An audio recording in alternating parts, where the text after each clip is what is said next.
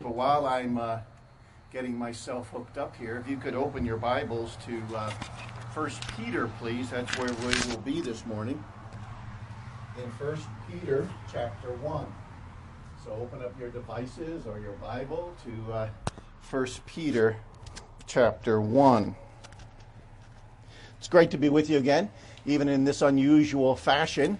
It's certainly nice to be able to look out at an audience for once in several months now. I mean, I've been preaching just about every single week somewhere, but most of it has been by Zoom, which has been which has been unique and different. Um, a little bit of a challenge, but not so bad. It's been it's been doable. The nice thing about Zoom is you're finished. I mean, I'm wearing my shorts down there, and I'm wearing a nice shirt and tie up above, and I'm in my sandals and shorts down below. And after the meeting's done, I take my tie off, hang it on the rack, and walk into the kitchen and have something to eat. so there has been advantages to, to Zoom, uh, but certainly it cannot measure up to being actually with the saints and enjoying our time together with the saints. So we are in 1 Peter, please, and I'm going to begin reading from verse 3. Now, this again is an extremely familiar passage to all of you seated out here this morning. But let, us read it so it's refreshing our minds it says, Blessed be the God and Father of our Lord Jesus Christ, who according to his abundant mercy has begotten us again to a living hope through the resurrection of Jesus Christ from the dead, to an inheritance incorruptible, undefiled, and that does not fade away, reserved in heaven for you who are kept by the power of God through faith for salvation ready to be revealed in the last time. In this you greatly rejoice, though now for a little while, if need be, you have been grieved by various trials, that the genuineness of your faith, being much more precious than gold that perishes, though it is tested by fire, may be found to praise, honor, and glory at the revelation of Jesus Christ, whom having not seen, you love Though now you do not see him, yet believing, you rejoice with joy inexpressible and full of glory, receiving the end of your faith, the salvation of your souls. Of this salvation the prophets have inquired and searched carefully, who prophesied of the grace that would come to you, searching what or what manner of time the Spirit of Christ who was in them was indicating when he testified beforehand the sufferings of Christ and the glories that would follow. To them it was revealed that not to themselves, but to us they were ministering the things which they which have now been reported to you through those who have preached the gospel to you by the Holy Spirit sent from heaven, things which angels desire to look into. Therefore, gird up the loins of your mind, be sober, and rest your hope fully on the grace that is to be brought to you at the revelation of Jesus Christ. As obedient children, not conforming yourselves to the former lusts as in your ignorance, but as he who called you is holy, you also be holy in all your conduct, because it is written, Be holy, for I am holy.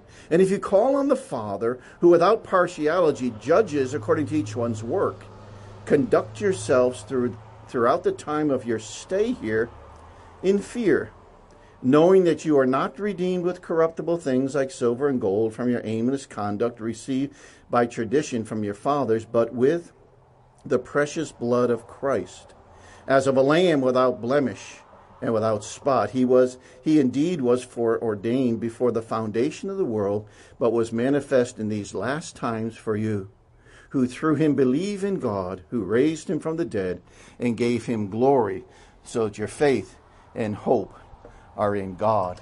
And may the Lord add his blessing to the reading of his precious word this morning. And shall we pray together? Father, we are so very thankful that we can meet. We are so very thankful for your grace, for the goodness that you have shown to us, for your kindnesses that we see and experience day after day. Thank you for hope. Thank you for love. Thank you for all that you mean to us. Now, as we approach your word again this morning. We pray that you would bless and encourage us and use it for your glory. For we ask it in Jesus' name and for his sake. Amen. Now, some of you old time hippies out there might remember this song. Now, as I, eh, let me see, as I uh, try to remember the, the verse, I had it on here, but now it's gone. It was actually a song that came out in 1965. And in 1965, it was quite a revolutionary song because it came out during a time of protest.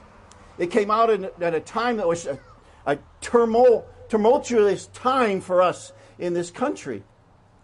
And the second verse of it, it was actually banned from being broadcast on the air. But the second verse of that went something like this, and you'll have to re- forgive my memory now since I don't have my little help. But it went something like this. The second verse of it went like this My blood's so hot, feels like it's coagulating. I'm sitting here just contemplating. Um,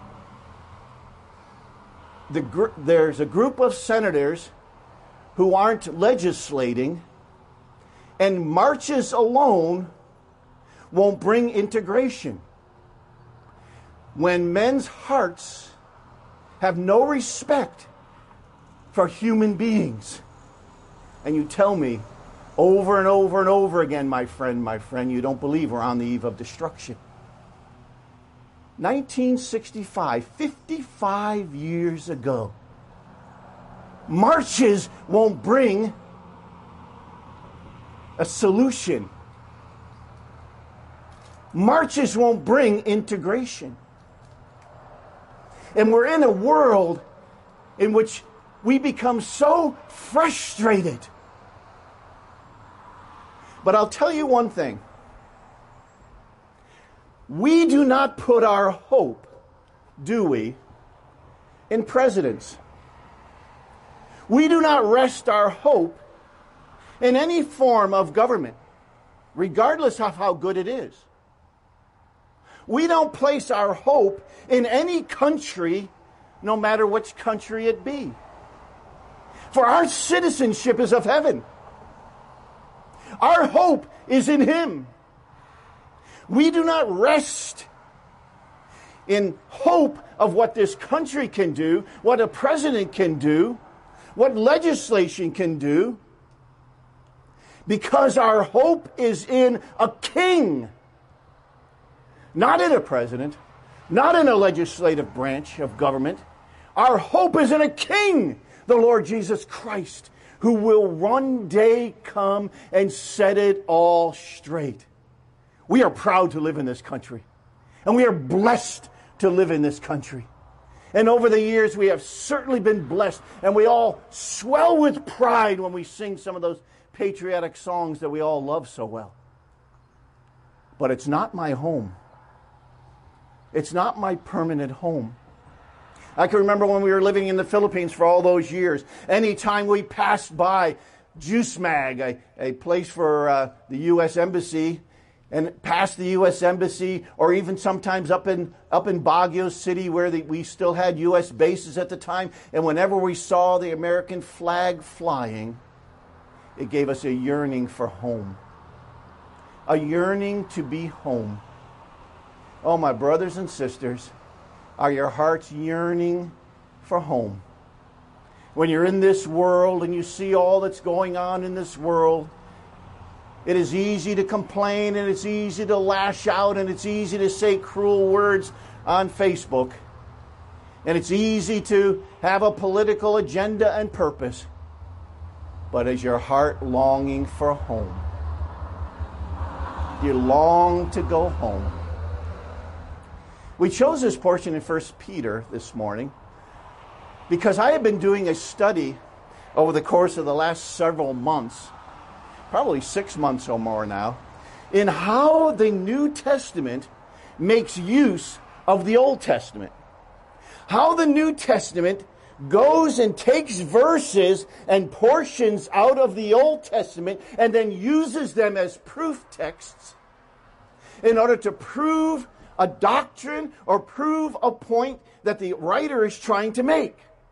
I used, I used it throughout the book of Hebrews. We looked at, I looked at several portions in the book of Hebrews where we see these things happening, where he goes into the writer to the Hebrews, goes back into the Old Testament, draws portions from the Old Testament, and he doesn't take out verses willy nilly. He doesn't just grab a verse out of here and throw it in. The context of where he takes that verse from becomes extremely important to us as we seek to exegete the passage, as we seek to understand. Now there is, there are, obviously, when you do this kind of study and when you do this kind of exercise, there are some exegetical difficulties and hurdles that you have to go through. You're dealing with several different translation of the text. You're dealing with a Septuagint. You're dealing with a, a Greek translation of the Old Testament. Now it comes over and you'll find that when you get into the New Testament, most of the New Testament writers will quote directly from, or at least allude to, the Septuagint, which is a translation from the Hebrew. Sometimes you'll even see the translation in the in the Greek from the he, from the uh, Hebrew, and you'll go back to that portion in the Masoretic text or into the Old Testament Hebrew text, and you won't even find it there because the Greek text used a different portion, different manuscripts in order to translate. And so you go through all these exegetical loopholes, or through these hoops, if you will. And so hermeneutically, it is also difficult to now take those Old Testament passages in their context and see why it is that the New Testament writer chose those particular verses, chose that particular uh, portion and then inserted it into the New Testament text as we see it today. So I've been going through and going back to the Old Testament. You know, as as the our Old Testament professors used to say, and our New Testament professors used to say to us over and over again, the most important thing in your study of the Word of God is context. Context, context, context. Find the context, and you'll find the meaning. And so that is what we're going to attempt to do over the course of these four weeks that we're together. We're going to be looking at the quotes that we find here. There are many allusions in 1 Peter to the Old Testament. And you have seen those just as we read through this morning. There are many allusions to the Old Testament that we find in, in 1 Peter. We're only, we only have time to concentrate on some of the direct quotes that are made by Peter as he uses the Old Testament in order to support his as proof text to support what he is teaching. Now, the very first one comes in verse 16. I'm going to read verse 15 because it flows into 16 and gives it some context. But as he who is called you is holy, you also be holy in all your conduct, because it is written, and here's the quote Be holy, for I am holy. Now, that quote comes out of Leviticus. Now, if you want to turn to Leviticus, we're going to go to Leviticus 19. Actually, that phrase is used several times, I believe four times in the, in the book of, you scholars can correct me if I'm wrong, but in the, in the book of Leviticus, that quote is used four times in different little contexts each time it's used. It's somewhat different each time it's used. But Peter, when he quotes, quotes directly out of Leviticus 19, verse 2. Now he's quoting in the Septuagint, so he's quoting out of the Greek translation of the Old Testament, but he's quoting out of Leviticus 19 and verse 2. So let's turn to Leviticus chapter 19, verse 2. And it says this. I had it, but then the wind blew it. Because I think this is also found, this quote is found in chapter 14, it's found in chapter 20 a couple of times, and it's also found here. And he says this, and the Lord spoke to Moses, saying, Speak to all the congregation of the children of Israel, and say to them, You shall be holy, for I, the Lord your God, am holy. Now, what is the context that we find here?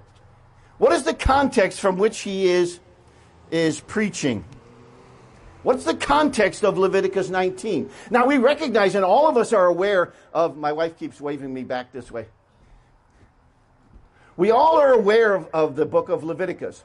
And if you have read through the Word of God in any kind of chronological order, which many of you have, and it's a good way to read the scripture, not only in the way it's presented in the, in the Bibles that are before us, but also to go back and read it chronologically. You will find as you read it through chronologically that God and I think all of us would agree with this, God reveals himself little by little by little. It's what we call progressive revelation. He's revealing himself to mankind a little bit at a time. And as he's building these things, as he's building this doctrine, he's showing to us in the Old Testament scripture who he is, what he is like, what his character is like, what he demands, what he expects, and he goes all the way through. Now, we, when we get to the book of Leviticus, we recognize that God had given Moses the law. And in that law, in the first chapters of Leviticus, we see the sacrificial system that he laid down. We see all the different sacrifices that the people of Israel were to offer. And most of us would be familiar with that in our preaching, brethren. We'll go into that and, and moralize it to death, and we'll, we'll understand the, the meaning and understanding of those portions in, in the sacrifices. And then in the latter portions of, of Leviticus, you'll also see the mention of the feast days, which are also beautiful uh, descriptions and depictions of our Lord Jesus Christ. So you see it in the in the sacrifices, uh, pictures of the Lord Jesus Christ. You see the pictures of the Lord Jesus Christ as well in the feast days that are also presented to us in Leviticus. Then you have that portion that deals with the blessings and the curses. Do this and you will be blessed. Do this and you will be cursed. And this is the instruction that the Lord is giving to his people before they enter into the land. As you're going into the land, this is what you are to do. This is how you're to behave. This is how you are to be different from all the nations that surround you. I am the Lord your God. You are to stand up and you are to be different from all the nations around you, he tells the people of Israel. You are to be unique. You are to be different. You are my peculiar people. You are my special people. You are to be unique. Now, when we get to chapter 19, we see a whole list of instructions to all the people of Israel, not simply to the priests, but to the congregation as a whole. And as he gives these instructions, he begins to reveal to them their own character and what his character is like. And you'll, re- you'll notice as you go through chapter 19 of Leviticus that he will oftentimes be referring to the Decalogue he will be referring to the Ten Commandments, using a little bit different language sometimes to express it. But look at what he says. He says in verse 3 Every one of you shall revere his father and mother. Honor your father and mother. For this is the first command with promise. Remember? Honor your father and mother. How much we need that in our culture today. How much we need that simple commandment of the Word of God in the generation in which we live. Honor your father and mother. Give your father and mother the respect that they're due. But and we don't have time to go into all of these details because I know my time is going to get away from me way too quick. But then he goes on, he looks about don't do not turn to idols. He knows what we're like. He knows the character of men and women. He knows how easy it is for us to begin to idolize things in this world, idolize things in this life, so that they take precedence over the things of God. We don't worship graven images, but we do worship things.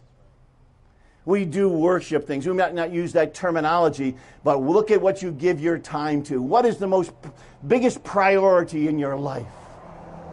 We are here living life, enjoying life, enjoying living with the Lord Jesus throughout our life. But there are those things that come in which sometimes distract us from that goal of living. Do not have those idols.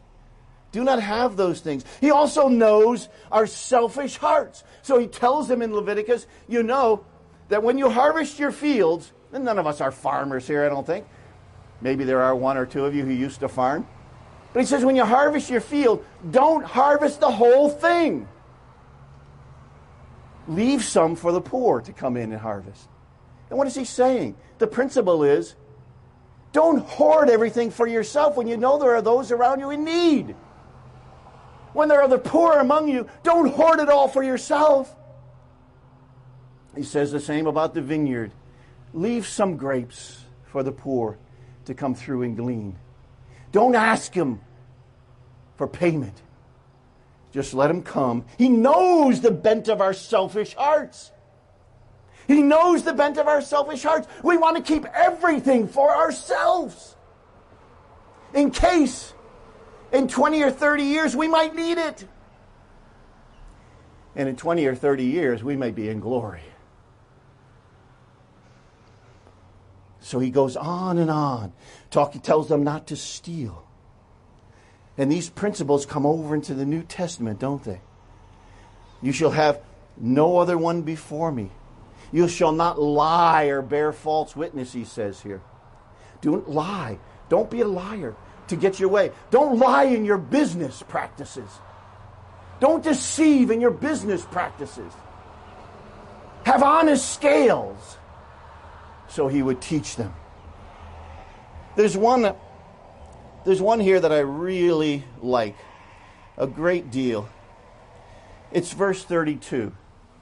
And verse 32 says this You shall rise before the gray headed and honor the presence of an old man and fear your God. I am the Lord. Now, I say that in jest because of my gray hair, but I also say it as a principle. In the society and the culture in which we live today, there is a lack of respect for the elderly. There's a lack of respect for those who are older. Come up to one, knock them down, and steal their purse when they're 80 years old. And it doesn't permeate our culture, thank God. But there is certainly a lack of respect. Respect that was once there, that honored father and mother, even to their old age. And as the Lord would say in Isaiah, even to old age, He will carry us. He will be with us, even through our times of old age. So he's laying down before them here, and we don't have time to go into all of the details concerning it, but he's laying down before them here the means or the way in which the New, the Old Testament saints were to live. The Old Testament believers, the Old Testament or the Israelites as they went into the land, this is the way you are to behave. This is the way you are to order your life. Be holy. Be set apart unto me. Now you'll notice that it, that's kind of a reciprocal th- uh, statement, isn't it? It's not really a command, although it depends on the translation that you look in. It, it's kind of a reciprocal thing. Because I am God, therefore be holy.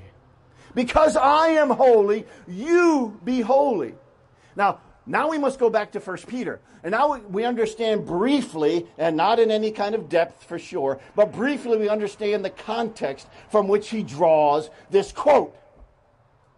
And we need to go back now to look at what we, and this will, this will bring in the idea why I even uh, tried to uh, quote that song earlier. Now we go back into the context of 1 Peter. Why has he now drawn this out? Why has he quoted it from Leviticus 19? He begins by saying, He has begotten us again to a living hope.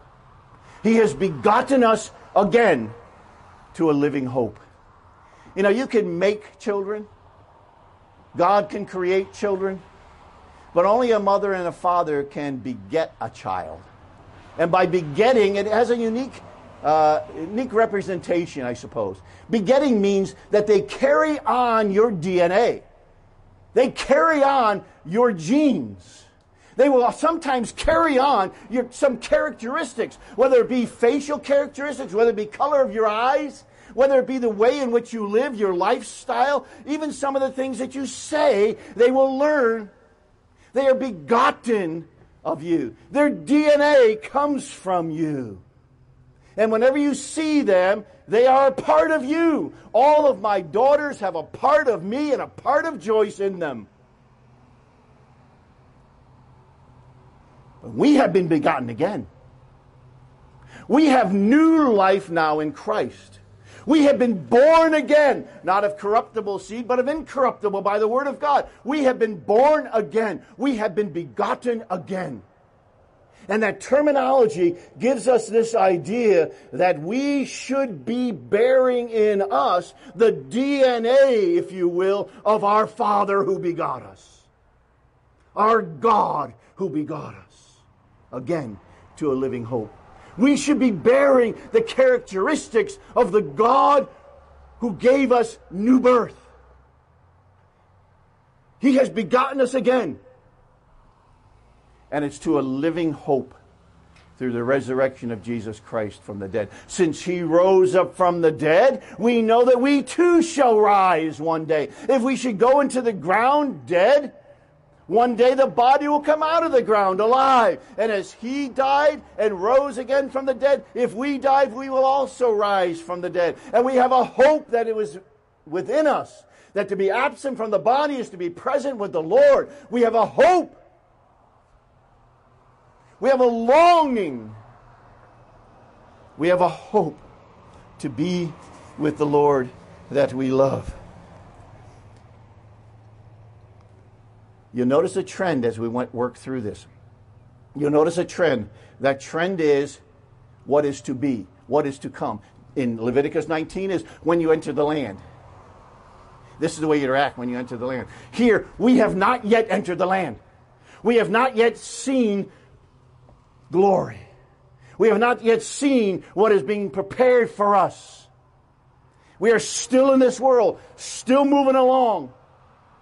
Sometimes we're treading water, but we're going home. They did not see the land. Some of the patriarchs, uh, Hebrews would tell us, they did not see it, but they believed it was there.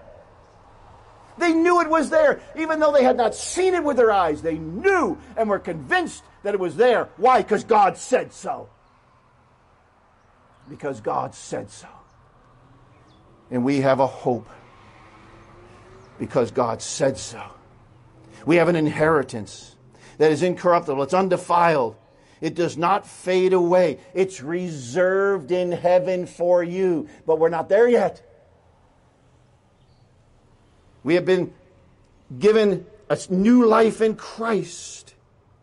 We have been begotten again. We've been given inheritance, but it's in heaven. It's reserved for you who are kept by the power of God. We have our Inheritance is secured by God, and you, as an individual who have placed your faith in Christ, are secured by God. And nothing can take it from you. No sin that you can commit can take it from you. You're His.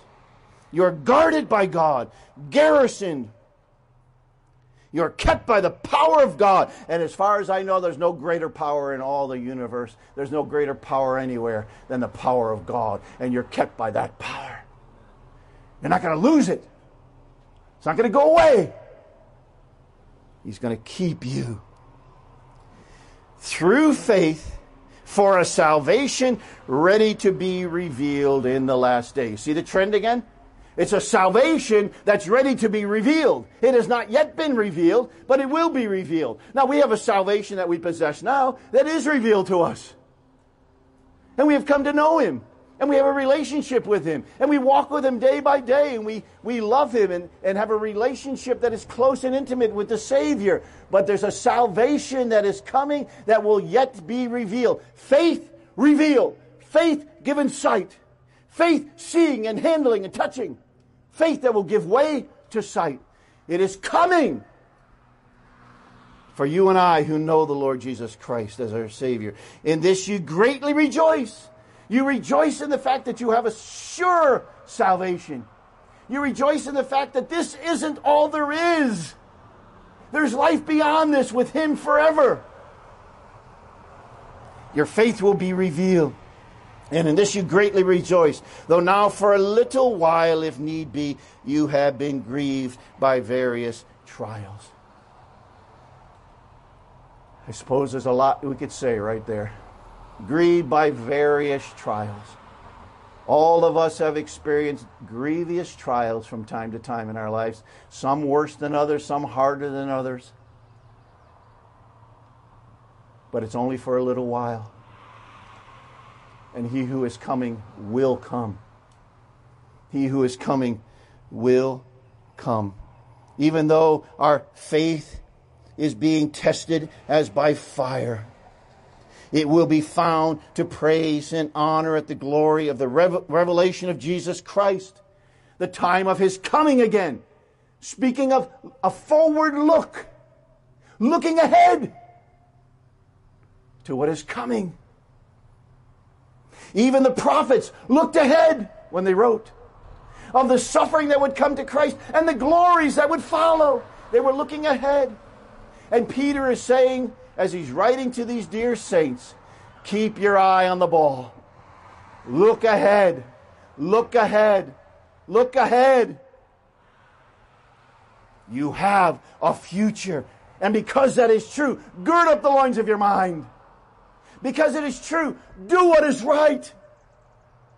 Because it is true that He is coming. And He's coming again. Rest your hope fully upon the grace that is to be brought to you at the revelation of Jesus Christ, that day when He is revealed, and we shall behold Him.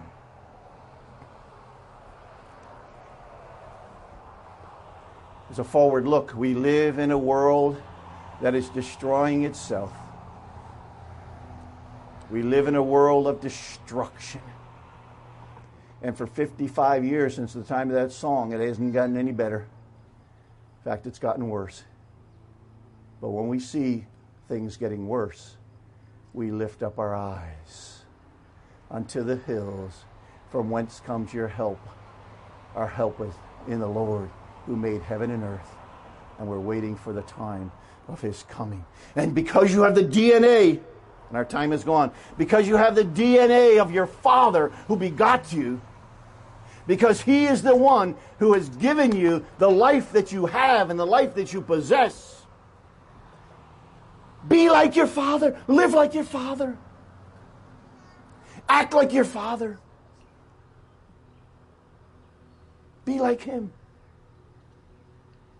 We're going to have to pick this up again next week because this, to stop it there doesn't do it justice.